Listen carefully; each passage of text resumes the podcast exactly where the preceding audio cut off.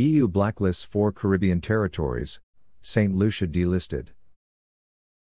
The EU list of non cooperative jurisdictions for tax purposes was established in December 2017. The list is part of the EU's external strategy on taxation and aims to contribute to ongoing efforts to promote tax good governance worldwide. St. Lucia has been wholly removed from the document, as they have fulfilled all their commitments. The Council of the European Union EU, on February 22, 2021, announced changes to the EU list of non cooperative jurisdictions for tax purposes. Several of these changes affect Caribbean jurisdictions. Four territories in the region are on the blacklist. The status of Anguilla, Trinidad and Tobago, and the United States Virgin Islands remains unchanged from the last bulletin. According to the EU conclusion, unresolved issues with these countries may include the following not rated at least largely compliant by the Global Forum on Transparency and Exchange of Information for tax purposes for exchange of information on request. Failure to sign and ratify amended OECD Multilateral Convention on Mutual Administrative Assistance. Failure to apply any automatic exchange of financial information. Harmful preferential tax regimes. Failure to commit to apply the BEPS minimum standards.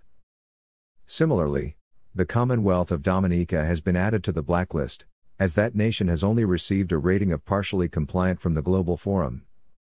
Positive news Jamaica, which committed to amend or abolish its harmful tax regime special economic zone regime, has been granted until December 31, 2022 to adapt its legislation. Likewise, Barbados, which was added to the blacklist in October 2020, joins Jamaica on the grey list as that jurisdiction awaits a supplementary review by the Global Forum. One Caribbean jurisdiction has been entirely delisted.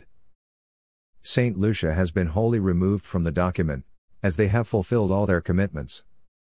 The list includes jurisdictions worldwide that either have not engaged in a constructive dialogue with the EU on tax governance or have failed to deliver on their commitments to implement the reforms necessary to comply with a set of objective tax good governance criteria. These criteria relate to tax transparency, fair taxation, and implementation of international standards designed to prevent tax base erosion and profit shifting. The EU list of non cooperative jurisdictions for tax purposes was established in December 2017. It is part of the EU's external strategy on taxation and aims to contribute to ongoing efforts to promote tax good governance worldwide.